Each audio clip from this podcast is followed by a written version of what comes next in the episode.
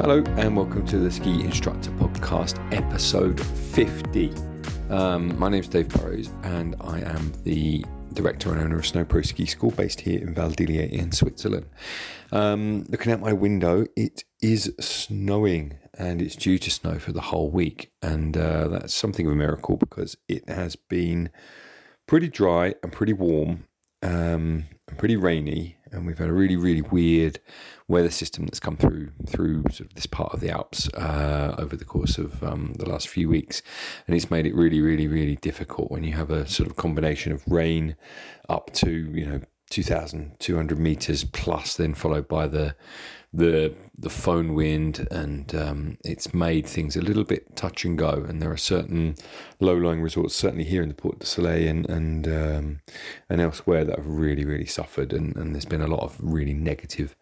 Um, negative PR uh, for, for, for skiing in general um, over this period, which is not very very helpful. And um, Although uh, what I will say is that the majority of skiers that we get over this period are sort of holiday skiers, and those holiday skiers have really made the most of it. You know, although the conditions aren't optimal and they they're sort of, you know, what locals wouldn't come up and choose to ski in. Um, you know, tourists after, we shouldn't remember after, you know, two or three, uh, we shouldn't forget rather after two or three years of, of, of COVID times, you know, um, that they're just sort of ravenous for skiing and, and uh, most people are just happy to be back out and, and, and enjoying themselves on the mountain.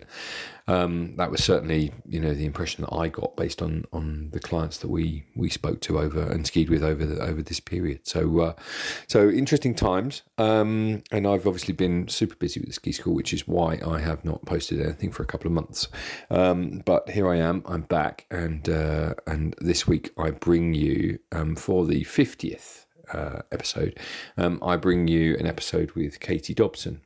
Um, Katie Dobson is a independent ski instructor based in Châtel in France. I've known Katie for a very very long time, and she runs female specific courses for women. So she sort of does the whole um, sort of package, you know, uh, accommodation, ski instruction, catering, all that sort of stuff, and um, and she puts on these these amazing courses and and what looks to be quite a unique product um, and certainly seems to be going really, really well. So, um, in this episode, I had a, a, a really, really good chance to uh, to chat with her about the concept, uh, to chat with her about sort of female spe- specific teaching in general, her story to, to, to ending up living and, and working in France. Um, so I hope that you enjoy this. This is probably going to be the episode that takes us beyond eighty thousand downloads of this uh, this podcast series. Um, I've got plenty more to go. There's certainly enough in the bag to get us uh, through another ten episodes for sure. I've got two amazing interviews that I've got uh, sort of you know ready to go and um, and a load of people on my list and that I'd like to speak to. So uh, so no end in no end in sight for the time being. Um, I very much hope that uh, Santa brought you uh, lots of snow and new pair of skis or something like that. Um, uh, I personally got socks, which is not amazing, but uh, socks is socks. You never know when you're going to need some socks. And uh, I've been cruising around on my new. Oh, I got myself a new pair of Head Kore 87 mil underfoot, guys. You, as many of you know, that was uh, that's quite a fat ski for me, and uh, I've been very much enjoying using those in the sort of the slushy conditions that we've had. Um, they're quite a decent sort of fairly flexy ski. Haven't had much of a chance to ski them in powder yet, so I'll report back on that after this coming week uh, that's just gone. So uh, yeah, fun and games uh, as usual. Every season is different, but we are skiing there's snow on the ground. It's white. You can slide on it. And I very, very much hope that those of you here in Europe that it turns for you soon and that uh, that the snow becomes good. Um, for those in the US, drowning in snow in some parts, I hope that you are enjoying that and enjoy those turns for for the rest of us who are struggling a little bit. Um, yeah, so here we go, episode fifty. Um, there's no gap in uh, there's no gap in the middle. There's no chat from me or anything like this. I haven't got time. Um, we're just going to run this straight through, all the way through from the uh, from the top. Um, so I started off chatting with Katie about podcasts and dogs. Enjoy the interview.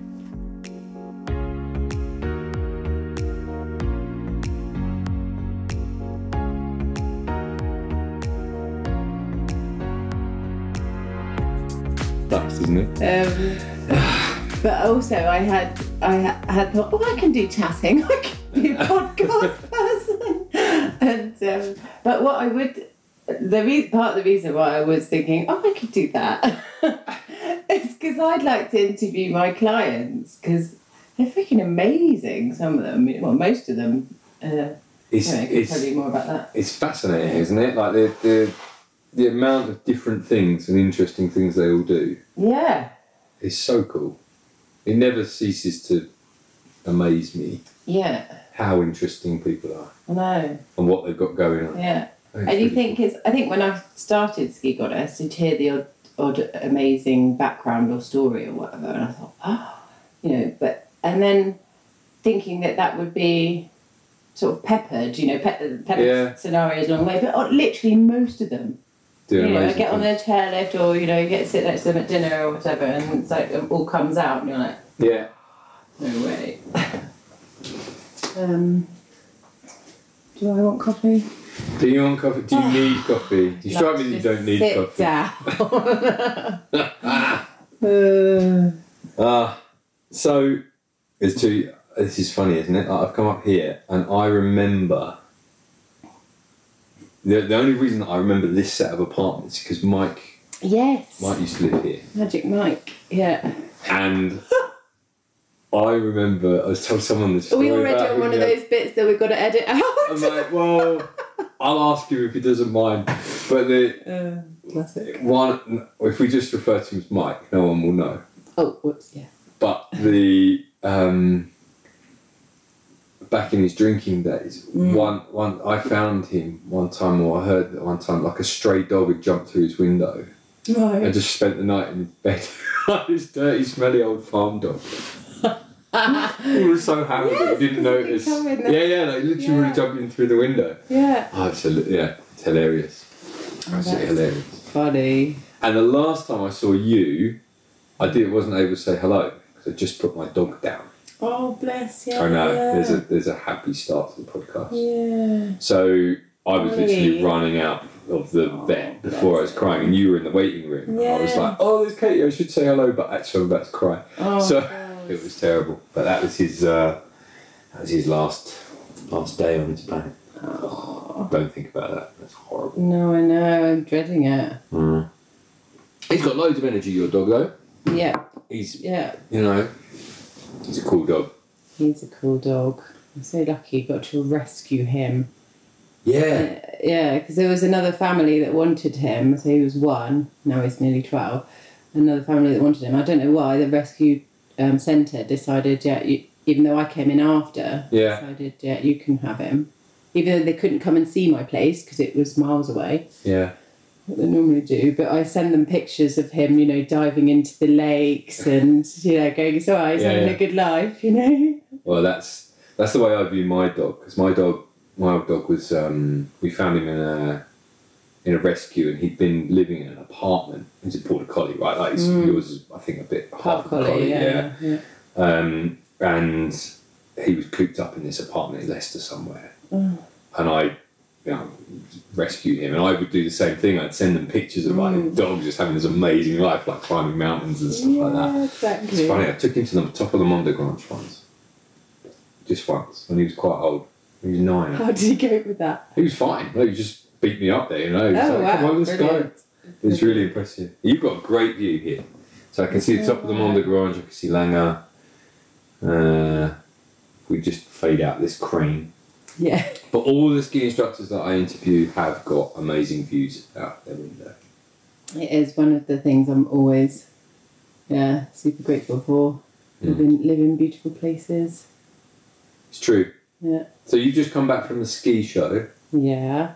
where you were promoting your business, Yeah. Ski goddess. Ski Goddess, Ski Courses for Women. Yes. Were you doing that? Did you dress up again this year? Oh yes, we did. You do? Yes, we did. Uh, uh, three girls this year instead of two. Who did you? Yeah. Who were you there with? Was you? I Um, forgot the girl. Uh, the. Kat, who was just there. Oh, yeah. yeah. Um, and um, who's not a ski instructor, but she does events, so she's just she was perfect and uh, and knows my business really well. And then one of my instructors that um, is a really good old friend of mine from Courchevel days. Used Right. to work there, and uh, yeah, she's uh, Aussie Mary, Mary Marsbat, and Okay. uh, so the three of us were in our pink full length dresses, um, sort of toga. Um, Wonder Woman style dresses. Toga was the thing because I saw the picture from last year. I was like, wow, that's really like it's great marketing, you know. Uh, Because I think you've got to do something in those kind of events. You've got to do something to stand out, Absolutely. and I guess you it. generated a lot of business. Everyone else is in their t-shirts with their logo on Cool, yeah, and jeans or what you know. And I'm like, I can't do that. Yeah. know? Right. Let's get dresses on. yeah. That's cool, and it went all right. It was brilliant. Yeah. Is it busy the show? Yes. Yeah. Very busy. We're just um, talking non-stop really to people who are interested in what you do and. Um, yeah, just you know, uh, explaining it in more detail to people, um, and then making connections with other companies and um, things like that. I had a quick ski in our dresses down the down the um, little dry slope. First time I've had skis on since April. yeah, exactly. Yeah, down a down a dry dry slope. Yeah, Wow. we were amazing. Oh, I can imagine. Did you synchro it? Well, mm. Ah, well, since we're on that topic, let's let's talk about it. How did you? Because you were an independent instructor before you set up Ski Goddess, right? yes. What made you? I'll come back later to your journey to kind of how you ended up where you are, but what what made you? Or what was the idea behind Ski Goddess? Why did you? Why did you Hmm. want to do that? um, because I'd come from I'd come from various resorts where I'd been in, working in ski schools and um, you know te- teaching lots of big groups um, and in pri- private lessons as well. But you know, sort of mostly groups or half and half. And then I came here to Chatel and you know working on my own, and then I'm doing private lessons. You know, back to back private lessons, Mm. and just noticed that at least at least 50%, probably more like 60 70% were, were middle aged women who, for one reason or another, couldn't keep up with their family anymore or had just got nervous or. Um, Classic story, eh? yeah, yeah, absolutely. There were just so many of them, and then I'm just thinking, you know, I could. They're out for a week, and they might come and have two two-hour sessions with me or something like that. Which you know, they'd have lots of light bulb moments, and um, you know, it would be really good. But um, they just then they're just back into their family environment, and they haven't got time to practice it. Um, Really, um, to any degree. And I was just like, and it's just the environment that they're in that makes their ski holiday a bit of a nightmare, I suppose. And you know, it's such an expensive thing to do. And you can imagine like coughing up all that money and thinking, oh, I'm just going to be bricking it or whatever. You know, just oh god. And then I started doing it with the with the local. So I just you know thought, how do we get ladies out of that environment? And I started doing ski days for the local chicks hmm um, you know, don't go skiing with the dudes. Yeah. Um, come with me. Let's all go um, in a group together and stuff. And they went down a treat, and I just put, you know, I just put um, really crappy A4 posters up in the pub, and I think I, I think I called it Ski Goddess then for a laugh. Um, and I'd made a poster of skis with stilettos um, Yeah, you yeah. know, instead of uh, instead of ski boots or whatever. Anyway, people turned up, they loved it, and I thought, right, I could actually make a holiday out of this for for Mhm. normal normal ladies, no, tourist tourist yeah, yeah. ladies um, Yeah. coming out. Yeah, And that's how it developed. yeah, because you know, as the I don't know, as podcast host, I have to ask. So um, I try to put myself in the position of asking the questions that I would want to be asked if I was sitting in the car listening to this. So Mm. take you back a step, like what that female experience, because I get the I get the same clientele come to our ski school. We have a lot of um, we deal with a completely different market over where I am, mm. but we have a lot of um, what you might call trailing spouses Yeah. Oh. uh, who are kind of you know in the country, but kind of anyway the experience, the, the typical female experience that we get, um, the lesson that we end up doing, it, the, common problem is always the same common problem. My family is always all faster than me, Hmm. and they're all waiting at the bottom. While I come down, and I'm Yes. not as you know fast or as confident as those Yes. guys, and I feel that pressure Yes. um, to keep up Mm-hmm. is one of them, amongst other Yeah. you know, Variations. Mm-hmm. variations of that theme. And I think it's super interesting. Is that is that the same kind of thing that they, they talk about that with you as well? Because that's the family holiday dynamic generally. Kids get really good, Yes. go exactly. really, really fast Well, all the time. I think before that, it happened. It's the whole thing gets set up before the kids even come along. Because I think quite often, um, you know, the parents have gone as individuals, or or you know, they've met, got together, gone skiing together, Mm. learnt together, and it's all gone all right. But when the kids come along, um, I, sorry if this is should say it like this, but generally it's it's been left to the mum to you know sort out all the packing, sort out the ski school, sort out everything to run the family holiday for the kids, Mhm. and um, um, you know I'm sure Dad does loads as well, but you know generally he's like, "Wow, let's go," and um, and she's orchestrating. I find, Mhm. and um, so don't have to be diplomatic about it. Just say what you think. Uh, it's cool. Like the, the, the always the listeners to this are used to, up to, to quite strong opinions on this. Oh, good, okay. Yeah. So, oh well, so don't plant any seeds. Let me just run loose. Yeah, yeah. Um, but yeah, so so that that is the environment, and then then the kids go to ski school, and the mum then spends three years in a snowplow behind the kids. You know, the last thing she's thinking about is her ski development, and she gets worse as well because of that. You know, just bit just skiing awkwardly with kids. Yeah. Um, and uh, when the kids, yeah, suddenly go, oh yeah, don't need you anymore. Um, off they go, and she's left stuck in this awkward ski position that she's built up over the last few years. And then yeah, and then the, the confidence happens because of the gap between them. Yeah. Um, yeah, so it's all just a big long story to the same place, really. But, Yeah, uh, agree. It's it's funny the number of times you must see it as well from a chairlift or just sort of standing around. I'm assuming that a holiday time hmm. on the slopes is supposed to be like a pleasurable activity, but the number of people, families you see just having like full on arguments with each other, it's just I extraordinary. I'm like, you guys are supposed to be having a nice time, but it's really stressful. Uh, it is. I know, and I just think, God, all that money for, for that stress. It makes. I hear it as well, and it, I always think, you know, I don't have business cards, but and even if I did, I wouldn't do this. But I always have this little vision of myself and going, Like- hey, I hey, you need one. ski gunners. It's true. I do have. There are a couple of guys on my team. Matt's really good at that. He'll ski up someone just with a just like I can help you. you need it.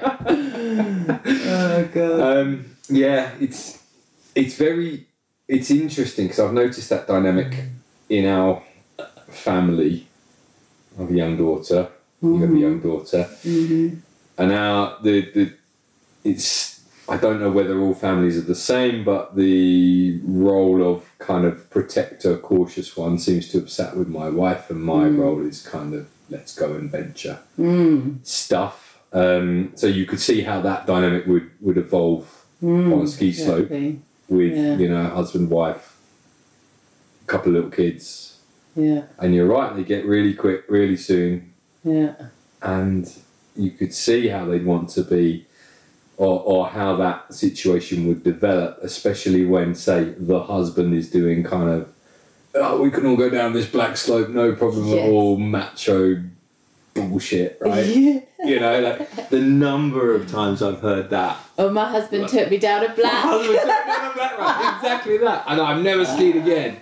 But well, great. Because all that does is it just puts money uh. in me and Katie's pocket. Like, It's the number of times. If husbands took less wives down black runs, I would be less well off. Yeah. Right? And there would probably be less divorces as Oh. well. Isn't it funny? like these are huge stereotypes, but they they are real. yeah, yeah. It's real. It's really real because I think that what the female wants from skiing is completely different to what the male wants from skiing. Yeah, Always. yeah. Not always, but Might, well, Mm. within you know ninety five percent of the time. Yeah. Yeah. Curious because exactly. I really want this kind of female perspective on both teaching and skiing Mm, because just cause because we all I seem to do is interview men. okay. So it's important to me to try and get some sort of balance on this. It is that on the um with that you know that sort of attitude of what guys tend to want to, to, to come out on their ski trip and um and quite often you know set themselves a few challenges um regardless of their capability Yeah, yeah, and um, and you, you quite often see that particular style of skier who's just freaking gung ho. in some ways, it's funny, and in some ways, I think, oh god. Um, but um, anyway, gung ho, and they're going right. I'm going to chuck myself down the wall or whatever. Mm. Um, and the thing, a lot of the time, you know, when the women are trying to keep up, hopefully not on something like that, but um, Mm. uh, the guys just have that little bit extra strength to ski badly and keep themselves up, Mm-hmm. to, you know, manage to rebalance themselves and keep themselves up. But um, I think females know, even if they don't, couldn't, couldn't put it into words, they know intrinsically somewhere if I do that, I probably won't be able to pull it back together when things get, you know, really wobbly. Mm-hmm. And so we are forced to, which I like, ski better. Yeah. Um, so you'll, in the, the amount of times as well as you hear from husbands say, oh, my wife's quite a tidy skier, you know, I don't know. What, but she has to be, you know, she has to, Mm.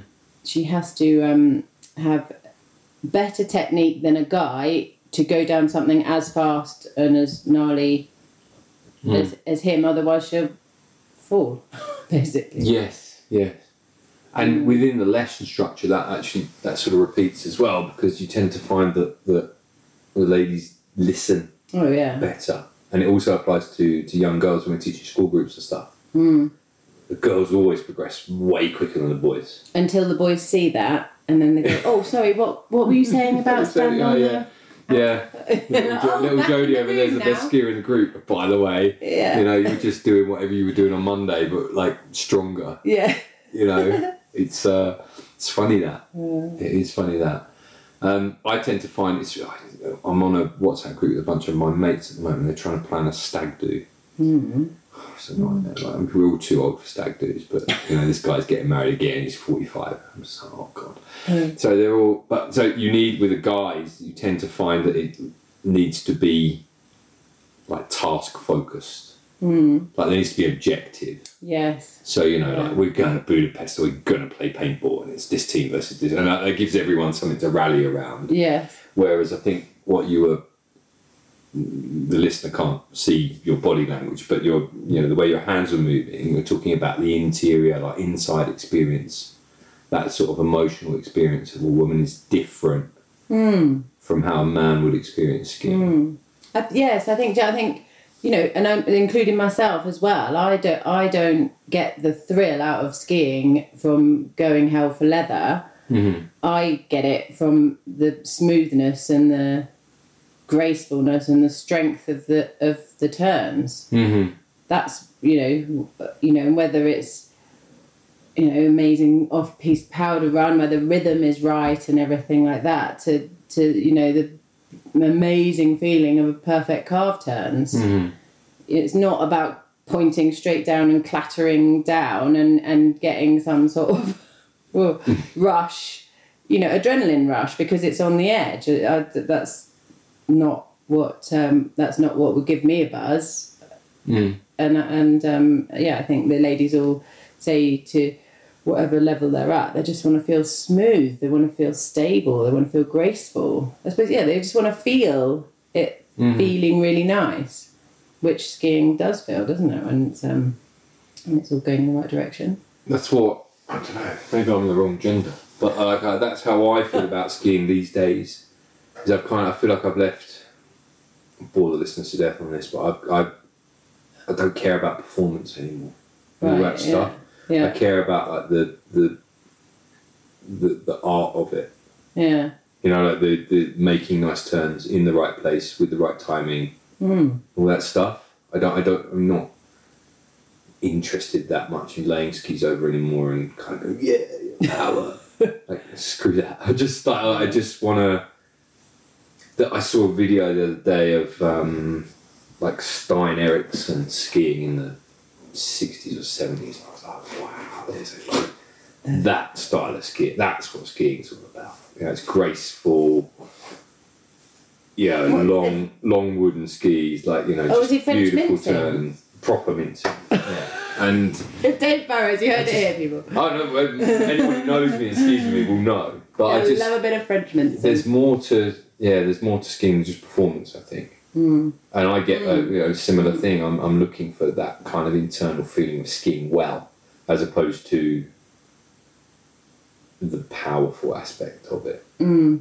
which a lot of modern kind of media and stuff is focused on. Yeah. Ski media. So, you know, the images that you see is like. How gnarly can we get? yeah, I'm just not interested in that. Mm. You know, I, I, I think there's more to it than that. There's not enough people talk about like that interior feeling of skiing well. Mm. You know, Mm. what does it when you're skiing well? What does it feel like to you? Well, it's just you're in the zone, aren't you? It's that rhythm and flow, and yeah, just like the stars are aligning, man. Yeah. Uh, yeah, you know, you're not thinking about anything else. It just feels so smooth and good, and the the skis like the, I'm saying this genuinely, like the, Mm. the skis are working as one with you. Yeah. You know, and it's not like I was going to say it's not fighting. It's, there's no fight in it, but sometimes you know you have to like you have to get some oomph in there and stuff. So it's not just like floating, but but yeah, it's all just working together and. Know. Then you You mentioned smooth a lot, so that's going to be mm. some sort of management of like pressure within the turn, right? If we're going to get technical. Yeah, and that flow down the hill. Yeah. You know, knowing when to come out of the old turn and when to drop into the new one and mm. setting up right mm. so that not everything's like chattering around. Yeah, got it all wrong. exactly, exactly. Yeah. That kind of thing. Mm. Okay. Exact. That's when you know you've got all the timing and the movements in the right order and all that stuff. Yeah. Hopefully. Technical chat. Okay. Yeah. Okay. So That's what they want to feel, you know, generally. Uh, you know, I get the odd lady. So now, now I have, um, you know, it started off very much sort of blue run skiers moving on to reds, and now I have, you know, every level pretty much. Okay. Um, and there are, um, there are some gung ho ladies that want to like, right, come on, yeah, I want to challenge, I want to do this, that, the other. yeah. But, um, um, and they, but they generally want to do it well as well. Um, but yeah, I think most of, most of them, like we've just been saying, um, uh, want the want the grace Yeah. really from it. Skiing nicely. Yeah. Yeah. And then th- the thing is, once they've got that, once they do feel that, then they can push the speed, um, and you know keep obviously they do they keep up with their families because I get lovely messages from husbands, things like that. Well, you don't get messages from them, but well, my favourite thing is when a husband says. Thank you so much for improving our ski holiday. yeah, of you course, know. right? She's a different person on her skis and everything. Um, yeah, it's great. What um going to come back. I've got a question about group dynamics, female group dynamics, but we'll come back to that later. Um, what? So when you're setting up Ski Goddess, it it started as what you said it started as, but you you you package up the whole weeks now. Yes. So you've got places for them to stay. Yes. Presumably they just need to get themselves to the airport Exactly. you arrange for them to come, then Yeah. you're their host and cater. How, how does all that how do you put it all together? Yeah. Because you're doing you're doing tour operator stuff essentially. Yes, exactly. well. So it is it is basically a luxury ski holiday package with a training course inside. Mm-hmm. Um, so yeah, they have they have to uh, coordinate flights um, with the transfers, the, the the private minibus transfers that we we set up from Geneva. Mm-hmm. Um, but once once they're in Geneva, then that's it really. They're they're scooped up and everything's taken care of. Um, literally, you live past ski hire. Um, obviously, the accommodation and the catering and um, and the training and where we're going and uh, everything is just completely It's all there. Sorted for them. So I don't have to go to a ski shop even or. You know the the, the ski Yeah. yeah. to you come to us and uh, it's all So good. very I love yeah, that. very opposite um, scenario to That's the feeling of going on a stag do with someone else's organiser. You just turn up with your passport and like, yeah, what we're doing? I don't have to think at all. So good. Oh, you're not organising it then? Uh, no way, no. I don't want anything to do with it. I'm Turning up, brilliant. purely going to turn up. It's, oh, it's the worst. I can't stand it. Uh, Yeah. So um, okay, and did you was that immediately the package that you offered, or did it become that? Yeah, it's become that. Um, so I was I was initially um, sort of um, renting rooms in other people's um, catered chalets. Yeah. and and trying to to fill those because obviously I didn't have the have the mm, audience behind behind me to know what I was doing. Yeah, so obviously I was trying to fill these spaces. It was really tricky actually at the beginning because um, I mean um, they were my friends, but they're, they're chalet owners, and um, they'd let me have two or three rooms to a certain date Okay. and then I'd fill it, you know, say 50, 60% full, and then I've only got a week left to fill the rest before they're going to take that back Yeah. and sure. take that room back. And then I've, you know, so yeah, business wise, it was really tricky um, to run it like that. And anyway, eventually it just, you know, got big enough that I could could just take your own rent a chalet. chalet Yeah. myself. And then, you know, then I, oh, I was so lucky to get um, my original team called Pat and Steve, who were like mum and mum and dad of uh, of the ski goddess um, ladies Okay. at the chalet, and they basically offered to do it for me, which I was like, yes, please. Oh, that's Because cool. they were in their sixties Yeah. and or pushing, yeah, they were about sixty, and um, they'd one was a doctor, retired doctor, and one was a um, retired engineer, Mhm. and they cool, you know, sorted their life out so they could retire early and go around doing cool things. Oh, and they decided that catering and hosting for Ski Goddess was one of those cool things Oh, that's cool. and they just you know they ran the whole chalet and the catering and everything i didn't have to think about any of it they did Yeah. the timing the scheduling everything and they were like my mum and dad as well you know um, so that was a brilliant way into how it's run now And that chalet is still it's in Chatel somewhere. that was in Belle Vache up at Petit Chatel okay. um, which I've now finally uh, so I've grown from that four bedroom chalet to Mhm. now I've got a um, 10, uh, 11 bedroom chalet um, plus now with demand I've got a five bedroom chalet at the se- at the same time throughout the whole most of January. Wow. Yeah. um, and then when I go when in March I go back to a smaller chalet and I've now been able to expand to go back to Belle Vache, the Oh, original so it's kind of like a circle. Yeah, so I've got two with Belle Vache. I've got two chalets that are almost side by side that I do the March courses Oh, nice. in. So yeah, it's just so much. It's just yeah, a relief to be able to run your own show. And, Yeah. yeah, not have to be under anyone else's um, needs as well. Yeah. It's great when you can generate like your own thing. Mm. Mm. You kind of fill out January, March. Cool. Mm. You know, anyone can fill Christmas, New Year, and February. Yeah. Like, you just have to be qualified and stand there, right? Yeah. But the the yeah. Back the- them off. Yeah, yes, please. I'm really busy. Um, but the, the yeah, that's that's great. And also, they're brilliant times of year Yeah. for people to come skiing because it's quiet. Absolutely. Right. There's a lot about Ski Goddess as the business as a whole that, that works brilliantly um, because it is usually everything in the opposite Yeah. time. So, you know, um, Ski Hard You really like me because I've Yeah, done lots of business in January and uh, Yeah, yeah, transfers and everything like that. So, um, yeah, it works very well. And then I don't have to pay premium February prices for this, that, and the other either. So, Also, it's not going to be a great experience Yeah. for, for the ladies, is it, to come in the middle of February? disaster. No, because you can't get enough done. Even you know, even if they didn't mind the crowded slopes, which most of them do, Yeah. um, you you're standing in the queue so long, you just don't get the mileage to get the training done. It's uh, it's funny when you get locked into school holidays. It's like a, Oh. I'm, only, I'm only really one year into this, but it Dreading sucks. it's really bad. Luckily, the Valaisan holidays are like one week different to everybody else, so we managed to, you know, we can disappear Well, relatively cheaply. But when you're locked into, you know, I wouldn't want to live in Geneva or Vaud, you know, because it's just you can't you can't get away like, anywhere reasonably Yes. priced. Yeah. You know, it's really difficult.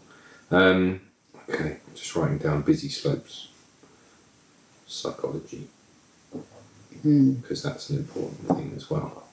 Um, so carry on with this. Like what? Why does teaching? Why does teaching females in female-only groups work? Um, it's the first word that popped into my head is the pressure point. You know that um, No pressure. there is uh, yeah much less pressure. Yeah. Um, yeah, it's funny. I don't know why we have to feel the need to, um, you know, uh, be amazing in front of uh, dudes. Or oh, that, that makes me laugh though, because some, some ladies phone me up and say, "I haven't told anyone I'm doing this. Oh, Uh, this is a secret, ta-da!" At the end. yeah. So I haven't told my partner I'm doing this. What? Because they're gonna they're gonna go off on do ski goddess and then come and wow them with their Yeah. it's like one lady just said to me, "Oh, can I do your course in in Jan?" And then I'm because I want to go to Morzine and ski like a bloody genius with my friends. That's a good enough reason. okay. um, sorry, but yes, so Yeah. the female the female only thing. I think we just get each other. You know, we we we understand uh, how it feels.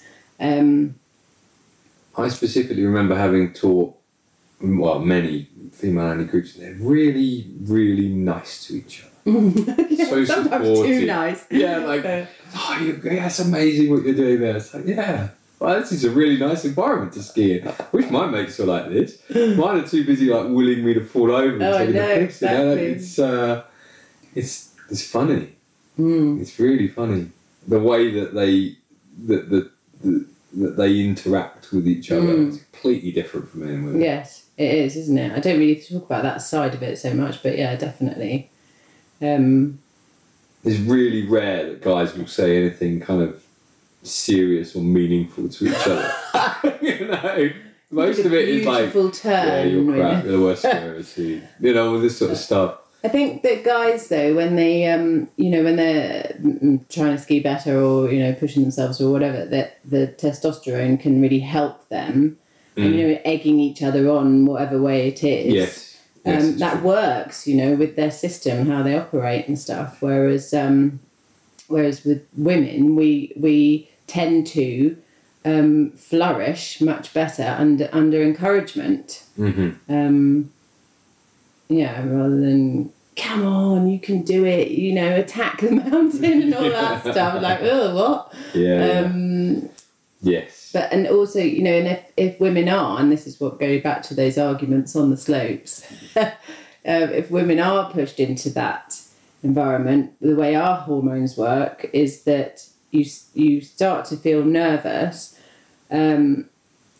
and when we get too much adrenaline in us, I'm not a scientist, so I don't know if this is that right, but you know from experience, um, unless unless you could you have tools to release that adrenaline, you can get to a point where the adrenaline's taken over. You start getting the shakes Mhm. um, in your body because you you know adrenaline's great if you're going to use it, and your guy mates are going, yeah, come on, dude, you can do it, just push, push, and he goes, rah, and he uses Yeah. that that energy. Oh god, um, it's like every then- Uh, basic exam ever I did. yeah. yeah. you know, and then you're using that adrenaline for a purpose. But Mm. if a lady is going, "Oh, I'm not sure, I'm not sure," she's, you know, swathed in in adrenaline, that feels absolutely horrendous. Um, you know, in in terms of anxiety and shakes and things like that. And and once a woman gets into that state, it she goes into overwhelm, and then it is just so hard to pull yourself back from that. And you're either just you know basically in a state of being petrified, um, or or they'll start crying, and Yeah. Um, you know not m- many guys would do that. Would Yeah. would do that. It's fine if you do, guys. You know, um, but uh, that's what happens to the system, and then they'll cry and they don't even know why they're crying. But it's just that something needs to be released. yeah. Yeah. I understand. Um, So so we, we try and never get them anywhere near that so without scenario. jumping too far into the, the other bit I want to get to later, but how then was your experience going through all the various exams and stuff that you had to do to qualify to be full cert? Was w- were you Mm. in that kind of come on, just send it uh, environment, Yeah. or were Yeah. did you have the opportunity to ski with trainers who understood? Well, I've been through it all. Been through it all, yeah. Um, and you know, like sometimes it's been a scenario where I wasn't ready for the course. For sure, everyone. everyone's that's my fault, that- you know. Um, so I, you know, I'd put myself on something that I knew I wasn't really up to, and So we've all done unfortunately had the yeah. had the trainer that didn't get that either, and that was a worst case scenario. I think sometimes you've got to go and have a look at the exam. You, you know what I mean? I've, Mm. I've been on exams before and I wasn't ready by any means. And Mm. I'm like, well, okay, I know I'm not at the level, but I'm having a look. Mm. Just have a look. That's yes, exactly. That's fine. And then if you, if I didn't, didn't have a look, I just had an inkling that I wasn't probably at the level. And I was working. when you're like last French- down the hill every time. Oh god, well, it's you know, and I didn't mind. I don't mind that. I'm like, yeah, just boom. But I did. I wasn't slow. But it's when you when you're standing at the top of, um, flipping two meter zip line bumps. You know, great big holes in, Yeah. and there's no other option. And your Yeah. trainer is going, just do it. Mm. You know, you're like, I just want to cry I don't want to do it. I don't want to just do it. Thanks. because you know by bump four you're out of there. Yeah, yeah. yeah. Um, so yeah, things like that. But um, so I've had that, and then I've had had um, trainers that have been really understanding, and yeah, just flourish Mm. in that. And then it's funny. I remember being in well the the level four tech that um, when I passed it. Um, really great trainer, really really great, and um, encouraging, etc. And then you get this buzz Mhm. you know, in you, and you think you, you sort of start believing him. I can do this. I think I can do this. You know, Who was it? um, Sean Longmere. Ah, Yeah. it's on my list. I'm really Ah. want to. Sean, if you're out there, return my message. Yay! I really, yeah, he's he great guy, isn't he? I He did some was He training used to, he used to um, sneak into the trees and video us secretly in the trees. Do you know what I mean? Because he didn't want the pressure Yeah, yeah. on himself. He was so clever with it, Mhm. with it all. Um, but I then I found myself on that course. I remember doing doing the actual exam um, GS turns, and then getting behind one of one of my guy friends who's like really strong, Mm. and and go skiing behind him and going, I am him. Mm. I am Rob. I am Rob. so I'd ski down behind him, and Yeah. because then you know, then I'm going right. Testosterone. I'm going to have it. I'm going to use it. You Yeah, know? yeah, yeah. because it just builds you up in the right way. And, and but, you know, I try and do that with the ladies on my course. You know, slowly, slowly, slowly, encouragement, encouragement, encouragement. All right, let's go for it. You know, Yeah. um, My experience with female football teams mm. oh, is yeah, I stopped doing all that now. Like, but I'm, I'm kind of I just haven't got time. So all I do now is ski ski school, mm, the ski school, mm. which is like an annual gig now. Imagine same ski Yeah, right? Like absolutely. you just like in when you're not doing it, you're still doing it. Like exactly. annual. People say, "What do you do in the summer?" So, oh Work god, my just send an email. it makes you busier in the summer. Um, but the, the the thing I noticed is that you can get a group of guys who don't necessarily get on to go together towards a common objective. So there might be a guy on the football team that no one really likes, but he's really good, and so they'll work with him. My experience with female football teams was that they all you need to do a whole bunch of kind of it's not even team building. It's like acceptance. Mm. They all kind of need to know that each other is a, a decent girl Mm. or person Yeah. before they'll go together in a certain direction. really interesting. That was always my experience of that. So you've kind of got to, and you, the trainer, has got to be have got to be like to a certain extent really non-judgmental. mm-hmm. Absolutely. Right, you, you just got to be like, I am. This is me. You know, I used to do a lot with the girls' teams that I used to coach. So a lot of kind of sitting around in circles, getting to know each other Mm-hmm. before we do anything that looked like like the training. I put that little session in just before we did anything technical, Mm. so that we'd all just get to know each other and we'd all kind of be in this kind of environment where, like, you'd never ball a girl out in front of all the other girls, for example. so that's crap. Don't do that again. You could do that with a bunch of guys Right. because they'd just be like, yeah, we all know that that was crap. You did something crap, and then they As just in forget it the and game. move on. Yeah, or in training or something like that. Yeah. But with a group of girls, you can never do that because the whole you have the danger that the whole group could just turn against you, and you've lost them. You've lost them forever. Yeah. You know, it's Yeah. really delicate. it was in my experience. Yeah. They're- We're so nurturing, but then we're vicious. Yeah, but they're much more. Yeah, but they're much much more in tune with their emotions than the equivalent guys. I Mm. suppose is what I'm trying to say. And you, you, you know, you could you can motivate a guy that way. You can tell him he's crap, and he will respond by getting Yes.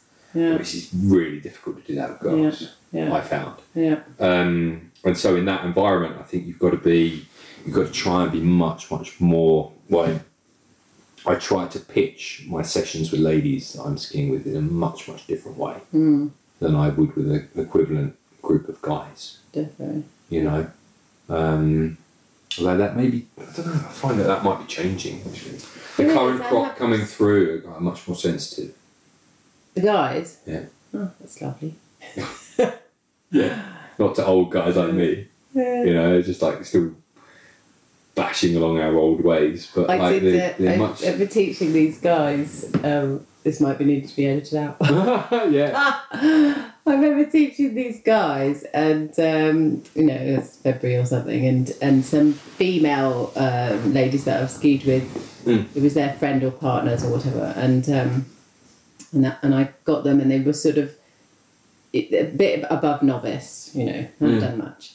Um, very athletic cyclist guys in their early fifties, and and I swapped around some of my lessons that I do for the ladies of the you know trying to get them to stand on their outside ski and right, right okay we're going to look over the fence and um, and uh, there's a scantily clad hot guy in your garden next door you know all this stuff. Or you've got to look at him over there not around the turn the way you're going and stuff. So I just switched it up and said right guys I'm going to ski down here and you- you've got a fence running down that side and as you go around that turn you're going to look over the fence there's a gorgeous hot lady in a bikini or whatever. And this guy was like i don't think that's very appropriate ah! Amazing. and I thought he was joking to I- start with, you know. Ah. it was just like, and then after I done, oh my god, he's not joking. oh god, oh god. And then um, you know, I had to rein it back in and turn it into a sports car or something. I, I don't know. and um, dear. and he commented on it again about me being sexist or Oh, yeah? you know, using sexism at the end of the lesson because he said, "Oh, it was a great lesson, except for that uh, you know bit that I didn't appreciate that." And I was like, "Oh God!" I had to like teach them the next day Yeah, yeah. and thinking orcs and um, and their their their missus came up to me at the meeting point and said now uh, the boys have told us what happened yesterday and we've told them to jolly well shut their mouths and listen to you and do exactly what you say and they were there with their tails between their legs like, mm, yes we're just gonna just get over ourselves Can I, So funny. I- can I confess something? I'm, I was at the confess something. Me and like you know, thousands of other listeners. The I was at the EICMA motorbike show in Italy on Friday, Mm. I was there with Trev and Lloyd, Mm. and on every single motorbike, there was a woman Yeah. or a young girl dressed in like, you know, scantily clad woman. Yes. You know, like tits I hanging find out. I find that really bonkers. Well, a younger version of me would be like, oh, this is brilliant. but all of us, Hmm. this is really curious because I would never have, I don't know, it's just weird. I was like, what the fuck is this? Why do you like, need a hot why, woman? why do you need, like, this is a mo- like, we're all here interested in motorbikes. I'm not really interested in this girl with loads of makeup on. Like, I, get off the fucking bike, right? And just piss off. I don't need She's just doing her job. yeah, oh, yeah. But what job is she actually doing? Like, I don't need. Wait, I don't need women as decoration on a Mm. motorbike, right? I, I found it really, really bizarre, and I'm not just saying this to be like one of those '90s new men, right? I'm, I'm just, I'm just appalled by it. It's like this is bullshit, Yeah. and maybe it's something to do with being a father of a young girl, and you know, Mm. hope that she would aspire better than that. But if she wants to be a motorbike girl, then fine, right? Just be the best one you can be. But but like it was really really strange. I didn't know. The, the people that seem to use it were all the the guys who were there was a whole bunch of like seedy looking guys with SLR cameras, like going, "Oh, wow, motorbike," and you know they weren't pointing the camera at the motorbike. It was like tits, you know. But it was really really strange. Yeah. That It's not. That wouldn't have been strange. You know, a while ago. no. You wouldn't have. You probably wouldn't have even batted an eyelid about it. And I, you know, if you, Yeah. you know, step back in time Yes, I forty think so. years, you'd be like, oh yeah, motorbike comes with it. Comes with a hot girl. was- yeah, I just think those now, times but now gone it's like, oh yeah, actually, if we want a Mm. motorbike, let's focus on the motorbike. I don't- think the yeah, the majority of people were there for the motorbikes. Like I'm not. I just No. it didn't seem like it needed this extra thing. no, It's really odd. yeah. I don't even know how I got onto this stuff. don't even know. Tell me, um, if you can, a little bit about your journey to being the extraordinary skier that you are. Like, when did you start? How did you get to, you know, be full cert? Like, what was your what was your uh, Well, I'm quite old. Do you want the whole thing or? you know, like potted summary? Good. um, I started skiing when I was four. Did you? So you're right. Okay. Yeah, with my mum, you know, mum and dad and brother, and my mum who should have gone on a ski goddess course. So you were part of that. Oh, this good is, day, You yeah. see, it's like deeply psychological. though, isn't it? Absolutely, yeah, maybe I was just trying to help my mum. um, but yeah, I remember her. Oh, standing at the top of a red run, going, um, "I'll see you back at the apartment later." Oh yeah. And we're going, just do it, just do it. Uh, no, no, don't wait. I'll just see you back at the apartment. And then she did one turn, lost it, and then and then went careering across the um, piste, hit into the into the side wall, you know, snow Yeah, wall yeah. where the piste basher had finished its pisting. Um, having a yard sale, they say in, in Yeah, New yeah, yeah. Zealand, so everything came off and out of her pockets and stuff. And now she's flying down the hill on her back Oh, in a no. star shape, and she had an all-in-one brown um, outfit. Nice. And my dad goes, "It's all right, Liz. I've got you," and leans himself against the slope. You know, braces himself Yeah, against the slope. She's like hurtling now, like properly takes my dad out and keeps going. Oh wow. Past- so there's past- two of them going. Past, well, he just sort of stops, but she keeps going and she goes past. I think he deviated her a bit. Yeah.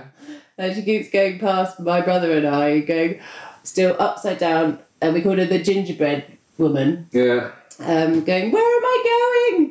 And it went off the side of the piste and, and it didn't drop very far and hurt her thumb, you know. She just hurt her thumb. That was Wow. all. But um, yeah, so that was, you know, classic um, ski goddess family type scenario. It's like early earliest memory of skiing. So anyway, yes, we used to go as family, and um, and then I went to college. Went to be. Um, I was going to be an actress, and then I Do you got. still sing? Uh, no. Bits? Yes, I do, but only to myself.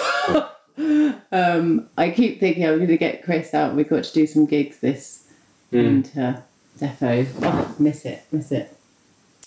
Um, yeah, Life so I was going to do all my theatre stuff. Okay. Um, did A level theatre, was going to go to drama school, and then suddenly went, ah, I don't know if I want to go to drama school for five years and not have a job at the end of it, or be a waitress, you know. Yeah. And I thought, what else can I do? Well, I can ski. Um, so I looked into the instructor courses, um, and I was 17 then. Um, did a bit of, you had to do, you had to be at a certain level to go on the training then. Um, and did a bit on the dry slope. Did my first um, exam in, I think it took a year from, maybe not even that. I went to New Zealand for a season to between training and the exam. Mm. Had the time of my life and um, went to the exam in Tignes in the December, thinking I was going home, didn't know what I was going to do with the qualification. Mm. And my trainer said, Oh, I've got some friends here who teach in Andorra. Um, you could hook up with them probably and go over to Andorra with them. So we were in Tignes France. Mm. I was going back to England. Um, and yeah, and see if you can get a job. And uh, so I met these crazy people and just phoned up my mum and said, I'm not coming home for uh, Christmas. I'm going to Andorra to see if I can get a job. Oh, cool. Off I went, and uh, 10 days later, had a full time job there. At quite good pay for Yeah. 18 uh, or 19 was I by then. Um, um, and so, yeah, never looked back, just te- teaching, teaching, teaching ever since then. Started teaching on Christmas Day in Andorra, did six seasons there, did three seasons with friends from there in New Zealand. Then, um, uh, boyfriend at the time, boyfriend number 26, my mum always says. Went to, he wanted to go to France and finish his qualification. Um, so I um, trotted along and thought, well, I better start, you know, cracking on with finishing this qualification, whatever it was. You know, I wasn't really, at, at, for my Andorra days, I wasn't that dedicated to progressing to the finals, you know Yeah. um, full cert. But um, yeah, got a bit of the bug for that, uh, having gone moved to France, and we were I worked in Oxygen ski school in La Plagne Mm-hmm. there, and then um, then went to Courchevel, and then started doing the the speed test um, training there. Um, How were you working in France? Were you, you do test technique and stuff? mm, I worked for the ESF. Okay. You were stagiaire with them? Yes. Okay. Yeah, and Oxygen. Yeah, I was stagiaire Wow, with, okay. ESF. Um, How was that working with those guys? I loved it. I've been Oh. waiting for someone who's worked for the ESF to come on this, and I just don't know anyone. Much. Oh yeah, that was What- brilliant. Is it? Is it? A, you know, they get a really bad rep. Well, it's really good to work for But- them. Okay. I don't know about being a customer. What's it like to work for them? Um, it was fantastic. I mean, they, I had, I was in Courchevel 1850 with them, and um, I I was in a particular sort of division of it for international customers. Mm-hmm. So um, we had we were either teaching um, British ski groups Hmm. or or like probably the higher end uh, English speaking um, pe- you know people like Russians and stuff like that as private lessons and and as a as a female um, English speaking instructor in the ESF I was treated like gold. I was going to say, yeah, gold dust, right? yeah, yeah, yeah. They wouldn't be Yeah. sending old John Claude with a fag hanging out. Yeah, You guys ski with those people, right? Yeah. So it was quite good. Okay. And then I did, um, and during one of my speed tests, I was working for them. Mhm.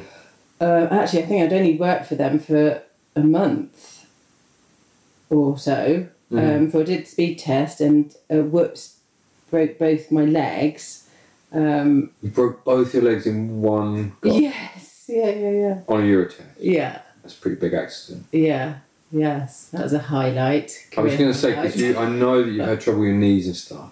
Hmm, they're all right now. You know? Good. You broke both, what? Like, bottom bits? Tibial plateaus. Oh, No. Yeah. It was a big crash. Yeah. Yeah. It was quite bad.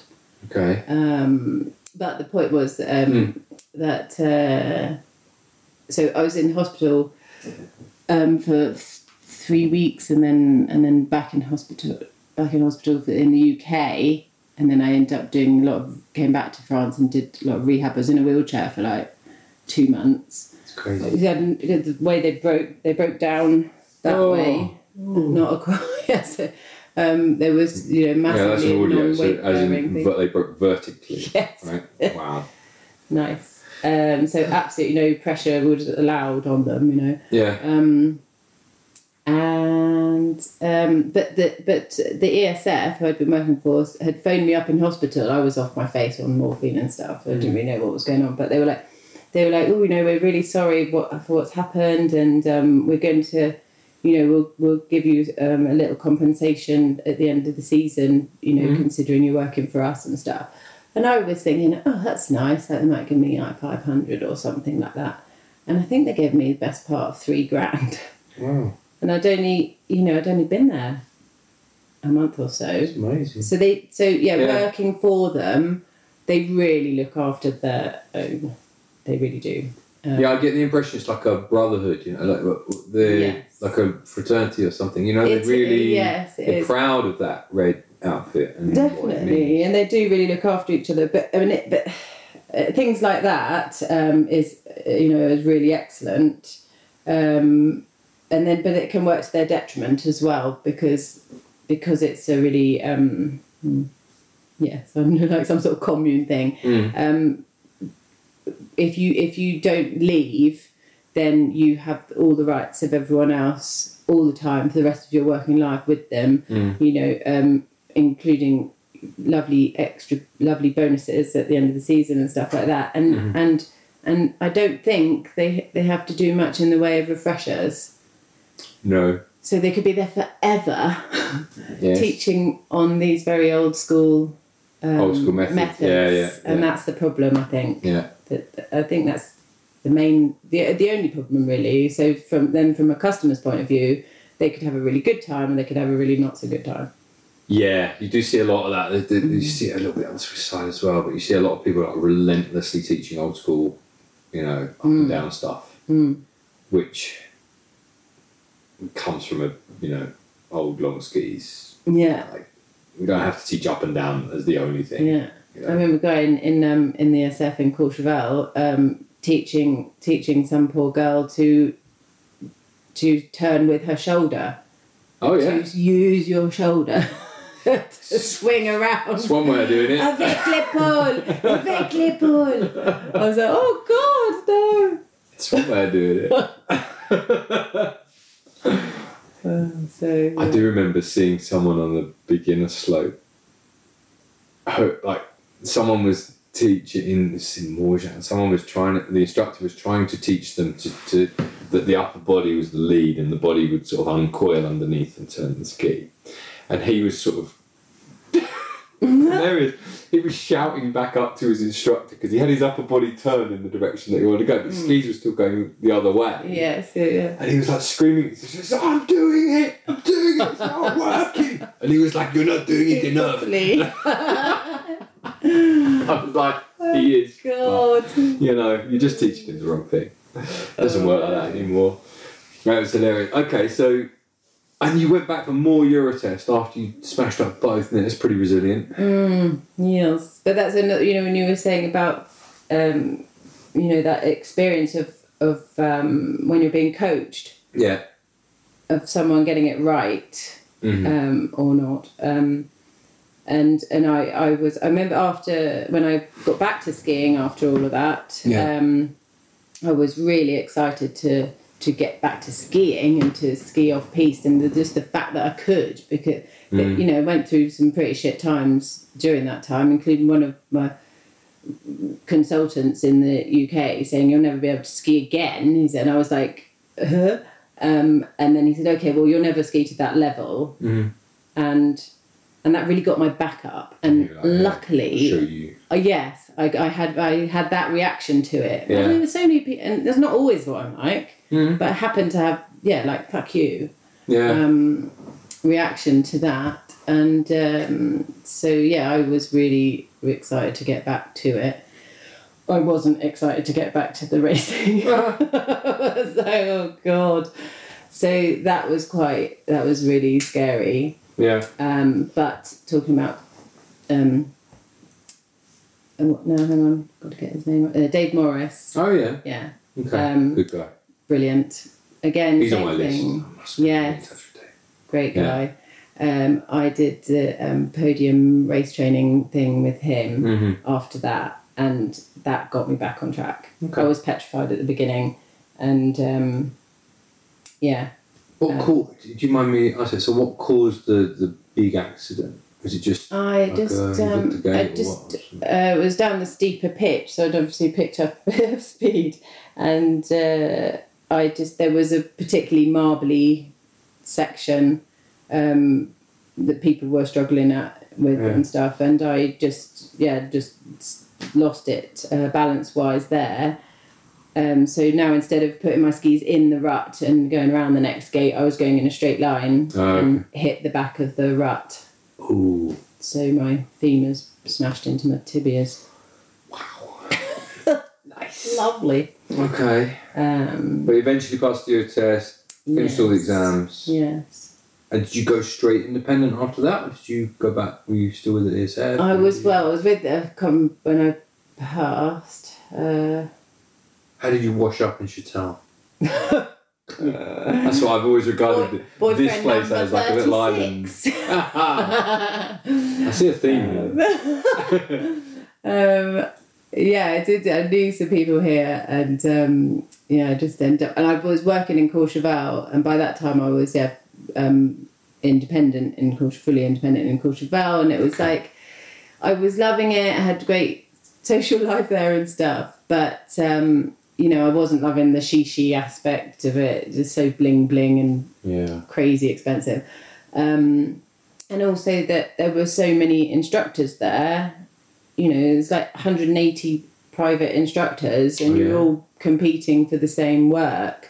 And I had to do that awful to me. It's just like, oh god, go round to chalets where people Mhm. just arrived off their off their you know flights and everything, and and they're a bit knackered from travelling, and go round there and go.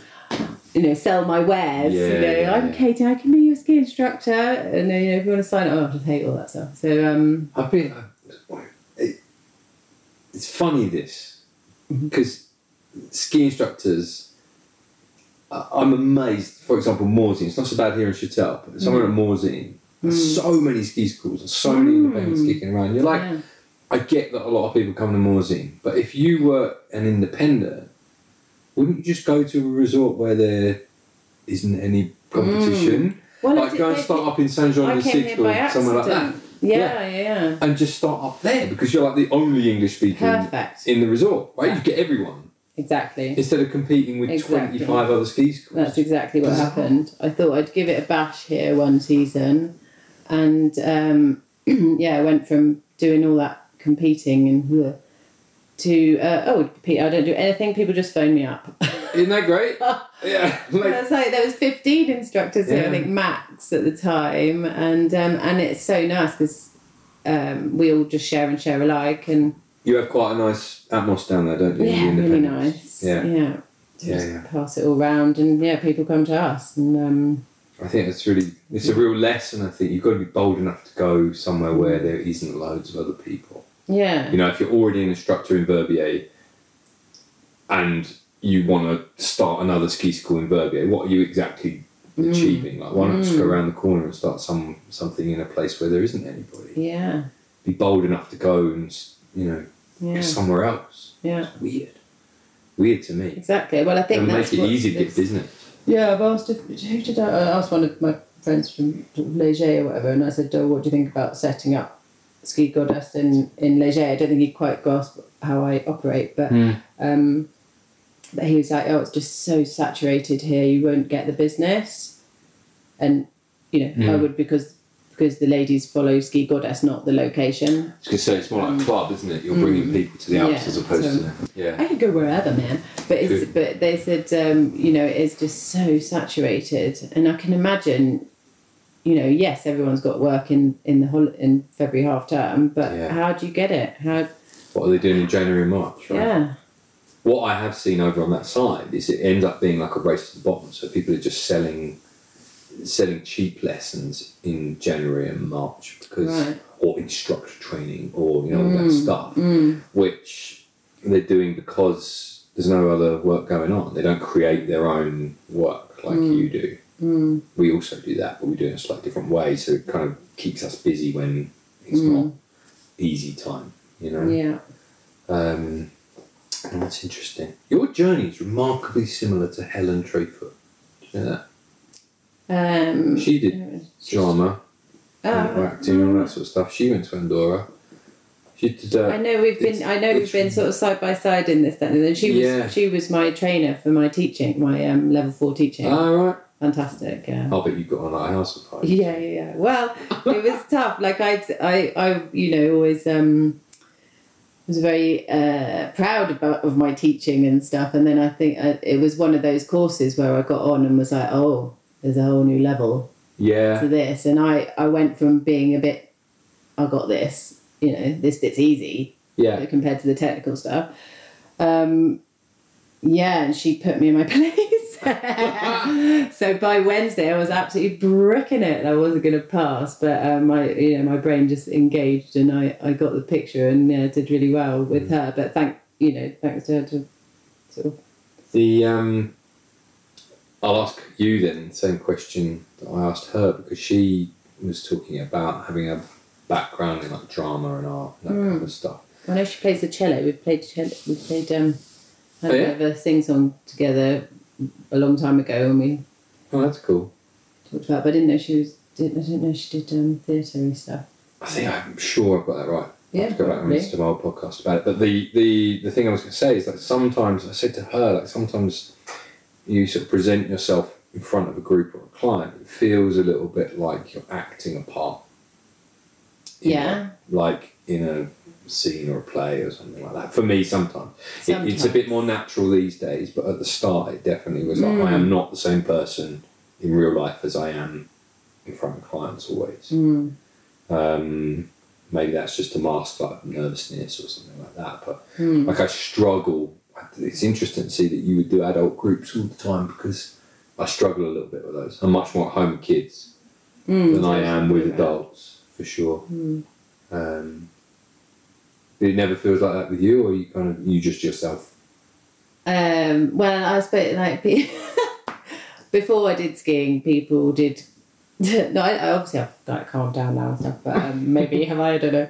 Um, but I used to get called Mad Katie wherever I went. like, um, so I probably was, you know, quite theatrical in real life as well. So it wouldn't feel so different when I was Yeah, um, teaching, and you know, I just like being centre of attention. Some people are naturally more high energy than others. Oh yeah, it's been fun. But I do, yeah, I do see. I see sometimes my friends teach, and um and and notice a difference. Yeah, Yeah. Yeah. Like, oh, your voice is like different. um, but um, yeah, but then you know, and I do, I do go a bit over the top extrovert sometimes when um, I'm teaching because it's fun. yeah, yeah, yeah. It's funny, you know, that I like. I know a lot of my clients will be like, "Oh my god, do you remember when you were teaching us like pin the ham to the shin to the P on the and all this stuff?" I literally like when I'm teaching. Sometimes I try and do all these analogies, and sometimes words just start coming out of my mouth before you know I haven't thought. Oh yeah, it's a bit like that. I'm like, oh no. As I say, I'm like, yeah, it's like feel the feel the slice of ham and. chin shin pin and all this stuff i don't know and oh there's like there's a, imagine there's a puppet man you're you're a puppet and you've got a puppet man everyone's got their own puppet man and this time he's in the woods and he's put winding you in on a fishing reel Oh wow. and they're all going i'm a bit scared of the man in the woods so yeah it does look it's a bit crazy I can imagine. but they um, they remember it don't they Yeah. I, I sometimes do that and get a bit excited. It all becomes a bit extrovert. what um, we touched on, I've, I've got a bubble here that sort of says female specific teaching. Hmm. I want to touch on like the physical and the mental aspect of that, you can choose which one you want to go for first. We touched a bit on the mental, I think, like underlying causes of of anxiety and why. But what, what, what apart from like a really supportive environment, what kind of mental approaches work with female specific teaching? Would you say? Mm, well, Or do you not think too much about it because you kind of understand it? yeah, it just sort of happens naturally. Just know, you just have to be a female. Yeah, I don't know, but I'm trying to help out all the male instructors here who are just baffled, right? I think you. Well, uh, I tell you what, just make it fun. Mm. You know, and I know we're you know in the training it, when we've gone through all our training, it's like safety, fun, learning, Mm. um, in that order or whatever. But if it's not if it's not fun, I think a lot of us ladies can just sort of drift off into, you know, and and obviously people are different in you know both sexes and stuff, but um, but uh, you know technical um, descriptions have I've needed it at times to really you know get to the bottom of something. Um, but the, but a very very technical description is not going to um, float my boat learning wise as much as as an analogy I guess or not not always analogies but you know just other than Mm. um, and I think as well, you know, when you make it fun or funny, um, that does has an effect on your system, and makes you relaxed and opens your brain a bit more and Mm. stuff like that. Rather than you know, if you're doing thinking of all the technical stuff, you know, it's not funny. it's Sure not, not. funny. Yeah. And then you're like, maybe it's just 'cause my brain's a bit small. I'm just like, uh, you gotta do what? Hang on. Uh, and then you like focus on trying to work it work it out mentally. Um, yeah, I just don't find it as open and as like, yeah, right, I'm gonna be a blow up doll. It's a blow up, blow up doll exercise. Yeah, you know, just it's just funny. What um so do you do like when you're you've got a lesson going or that first kind of day when you've got a new group, do you is that kind of how you pitch it? So you're trying to make it fun before we get stuck into the learning stuff. Mm, yes, sort of runs side by side, I guess. Um, because you know I'm quite, I'm quite, I can be quite serious as well. I don't know, um, but then also you know because we all want results, don't we? You don't want, we want to, you know, we get a buzz out of the, seeing Mm. them improve. Um, dramatically so you know i'm not just going to waffle a load of analogies at them if it's not working um, and so I can, uh, uh, um, you know, you can get quite serious as well, and um, about and the, I have this sort of then I have a persona, a jokey, Yeah. a jokey sergeant major person Uh-huh. that like you know puts the wind up them.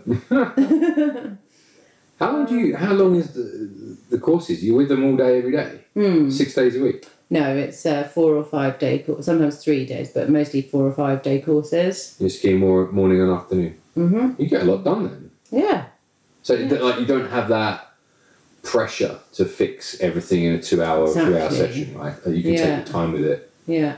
And then I suppose you're not trying to jam too much in either. Because you're probably just no, it is "So spaced out really nicely. Yeah. Yeah.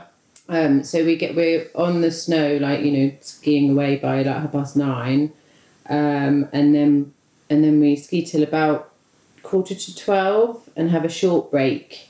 Then we have uh, goddess snacks. Like they all have a little pouch with their with um, nuts and berries and chocolate raisins. Is that so you don't waste too much time in the restaurant? Yeah, and also you know like you then if you if you have to have they don't really have snacks, do they? Unless you unless you want a Twix bar or a Mars bar or No, it's like fair. that. They yeah, don't or you know some some really sweet many healthy muffin options, or something. There's no Yeah. healthy option for a snack, That's true. and then it's straight to lunch. Um, in terms of what the restaurants do. Yeah. Um, so we are armed with something um, healthy that will keep them going to a late lunch. So we have lunch at two and we ski through the normal lunch hour. So you you get empty slopes again. And then it's lunch then home. and then it's lunch till till three, and Uh-huh. then sort of um, from three till quarter past four is just a sort of consolidating what we've done. So the you know you we get sort all the good set snow like that as well, yeah, it's right? perfect. Oh, It's that's perfect. cool. So we set up the day, what we're focusing on today. Let's give it a you know a few goes, have a sort of you know warm up into it and stuff. Have Yeah. a break, then really, you know that lovely bit in the middle of the day where Yeah. it gets quieter. Yeah. Um, Especially in France. mm, 12 till 2 like, yeah, exactly. it's the time. Exactly.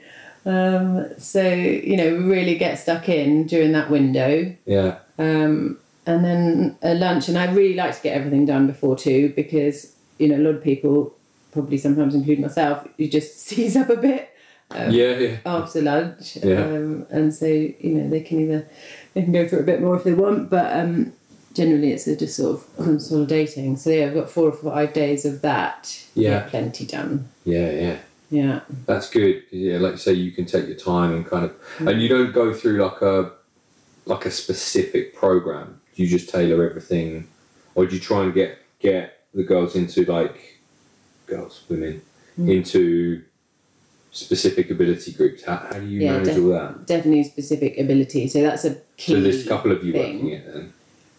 Um, well, in January, yeah, I've got um, two or now three other instructors. Right. Um, but part of the booking process, when when ladies decide they want to come, Hmm. um, how it works is that that for the year I set the dates and the levels. Um, Oh, so it's like don't come on this week if yeah, exactly. So they've got a, they've got my levels list on the website cool. Which are all named like Aphrodite Gold and Venus Uh-huh. Bronze and Yeah, Uh, um, things like that. And they, so they can look on the website, work out what level they are, um, and then see which course dates uh, are for that level.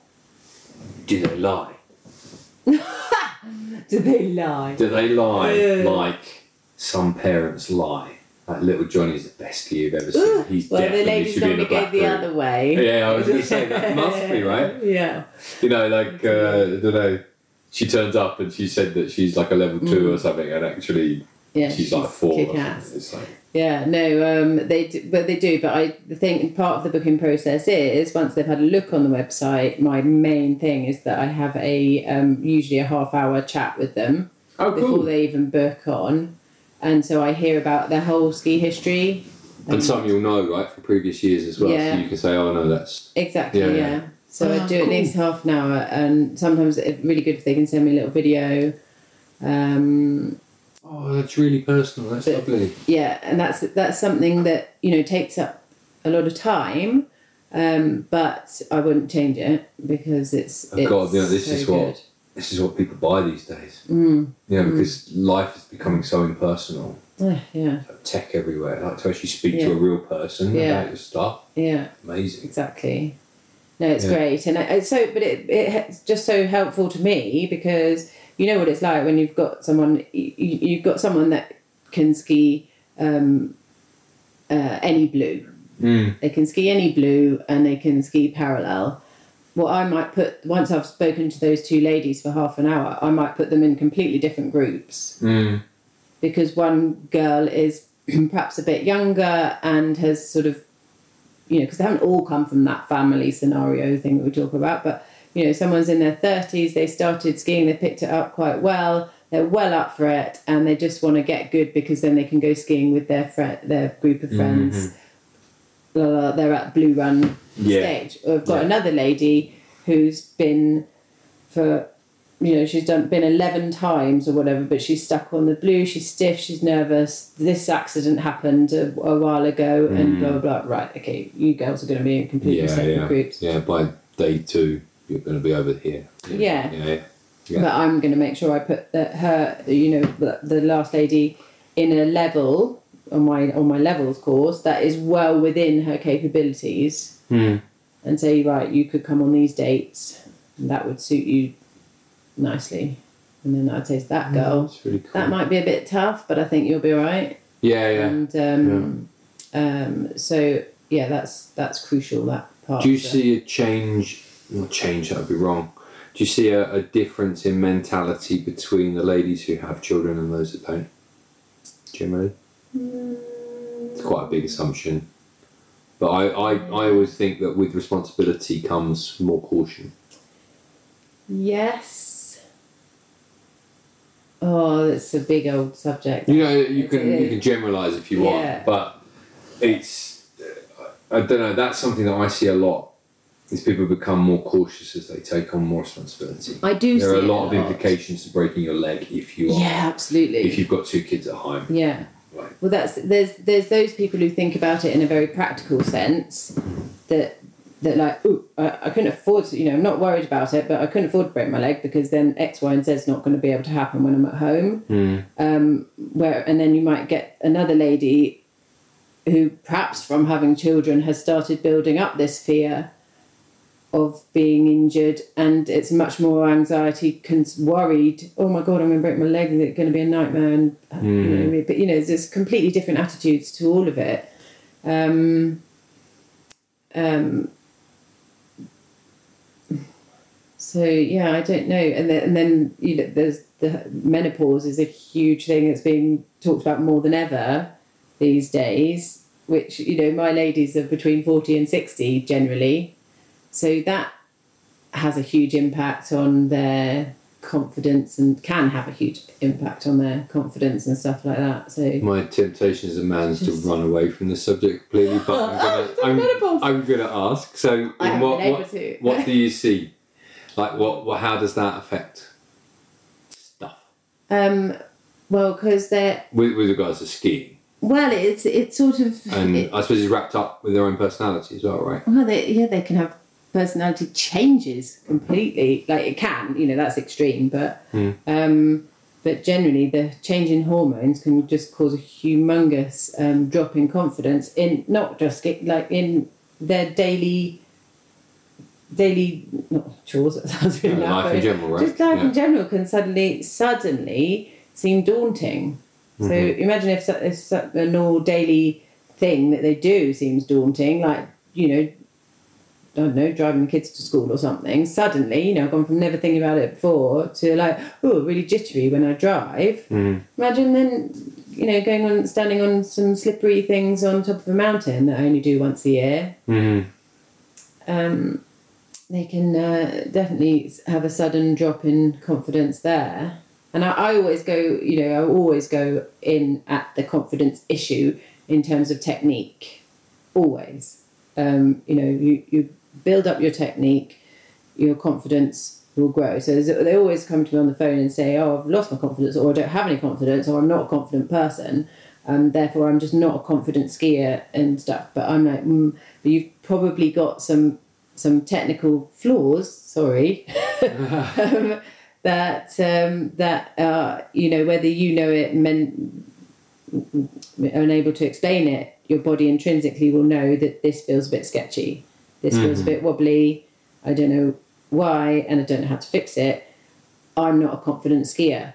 Er, Let's scrub out that last line. It's Yeah. not you're not a confident skier. It's something is not technically right, and it's making it feel sketchy Yeah. and we're going to fix that.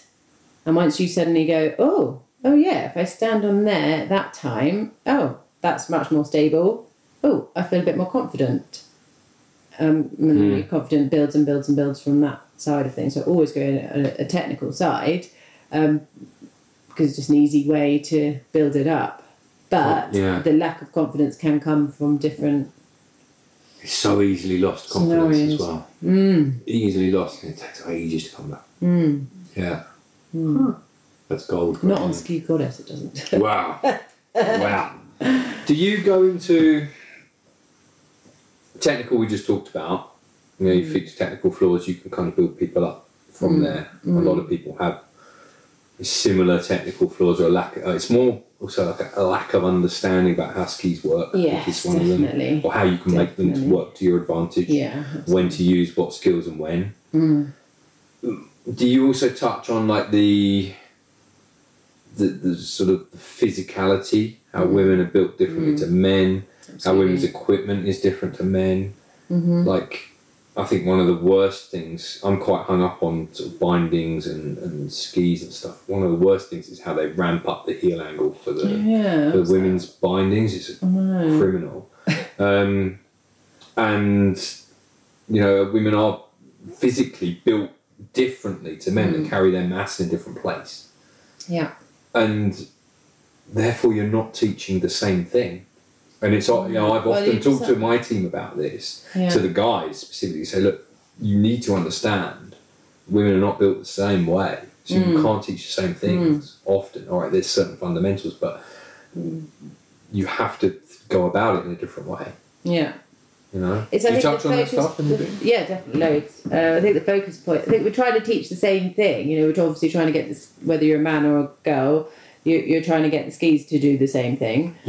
Um, but yeah, we have to focus on different parts of our body and push those bits a bit further or whatever. Bit because yeah, we're built differently.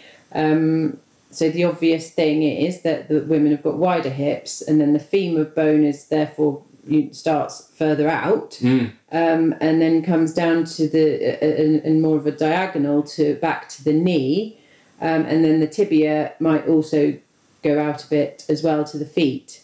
So the knees might be the closest point in terms of bone when it from the waist down. Thank you. I thought it was just you, me, and Peter Kuhl knows this. Like, he's the guy that taught me all of this. Yeah. And I was like, yeah, it makes so much sense. You see it all over the Oh, slope. yeah, yeah. And so women are riding along essentially on two inside edges a lot mm. of the time. Yeah. It's- Exactly. oh, yeah. Yeah.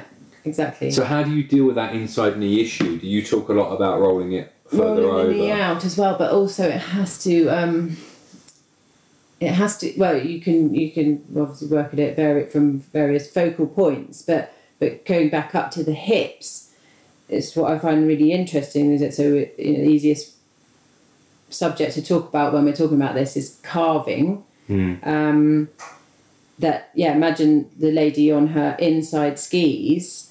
Um, oh yes, my knees are slightly knocked in. Oh yes, I need to turn tilt one ski over more, so I need to push my knee out more um, on the one side.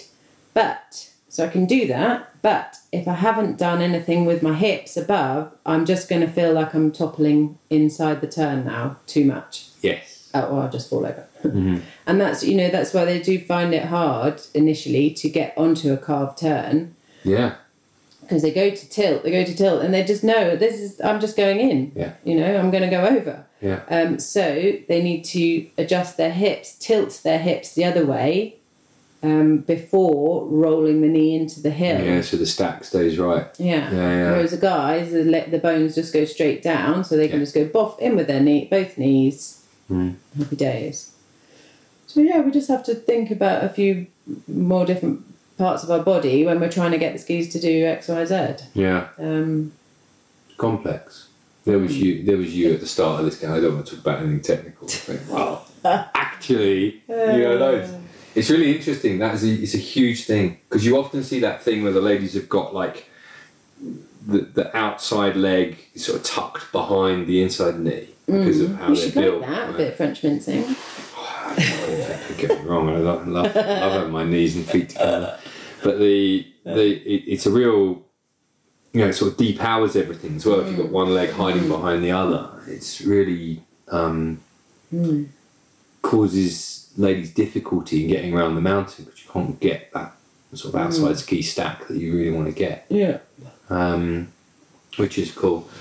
All right, and how do you deal with the, the the carrying more mass in the hips thing? Like, do you do you adjust for Uh, stance or equipment setup? Like, how do you?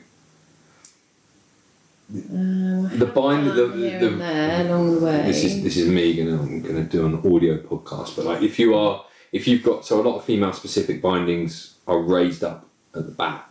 Well, they used to be. I don't know. They Mm. I don't know if they. I don't- they did that. I know they used to put flipping heel raises Yeah, inside yeah. the boot, which I The idea, I suppose, is to get promote women to lean further forward because they're carrying more mass in their hips, but it's It does- counterproductive. it makes them go work. further That's back. Mm. right, exactly that. And so, but even if you have a sort of relatively flat binding, it's still kind of slightly heavier here, Mm. here, listener, in the hip. He's touching his ass. He's touching the you know like a guy can kind of you get a guy to stand up. But, you know, they're, they're generally pretty straight. Mm, mm. But, you know, you've got you've got certain female characteristics that are Yeah, that are causing to be yeah to be Mhm. slightly further back than you would normally be. Do you did you touch on that or or is that just I do. I wouldn't do it with equipment. Uh, I don't think, or I Just just start. don't think I'm an expert enough to to start tampering with equipment. Really. Yeah. Um, um, I have dabbled a little bit with sort of canting type things, but Yeah. um, yeah. in terms of that before and after, I just I just have to talk to ladies about it. Um, yeah, from a, a just body how focal stand, right? point. Yeah, yeah. You know, and and when before they come out on Ski Goddess, they also do they have to do my little video. Um, You set them homework. yes, they What? have exactly. They have Pre six- course homework. No six way. sessions of pre-course homework, which I could need to go back to the mental uh, side of things again in a moment. But um, Mm. yeah, so it's it's uh, these six videos I did um, at my mum's in her conservatory once upon a time, Right. and I had it's like this a big window, and I had a um, I had a roller blind um, that I pulled down with a ski piece that I painted on it Right. with little flags and everything at the side, little trees. Yeah, yeah. Um, and um, and I just stood in front of it and did uh, you know you need to be thinking about this that and the other and so they had various things to think about each week let's call them six weeks before they came out um, you know to think about pressure on the ball of the foot and um, things like that but one of the th- the subjects that I did did do talk about in that pre-course Mm. um, is that curvature of the spine that Yeah. ladies uh, often, um, you know, have a very curvy spine out to their tailbone, and so so when they go to flex, I always want them to flex into their shins, you know, flex the ankle and and get the shins squishing against the front of the boot. And if they if they're not careful with the with the way their lower spine goes, when they go to flex, their lower spine keeps going back. If you think of the tailbone going backwards, um, will start can start keep flexing down away from the shins. That's making sense. I hope to the listener. Yeah. Um, so the, it's very easy to end up in a sitting position rather than a flex forward position Yes. for ladies with a curvy spine at the Uh-huh. bottom. So, you know, I don't have any magic wands for it, but they've just got to be aware of it and start thinking about curving it the other way so that when they flex down, they'll flex down into their shins. So this is like a, a, a sort of a forward pelvic tilt, Yes, yes, but kinda. yeah, I don't want them to go, you know, Elvis Presley.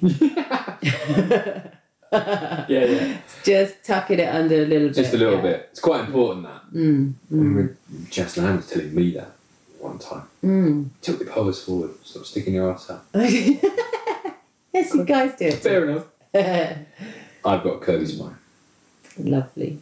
but I've got really flexy ankles, so I guess it makes. You can counter it, yeah, exactly. Well, that's the thing, you know, a lot of ladies have got this curvy spine and then find this foreign stiff boot Yeah.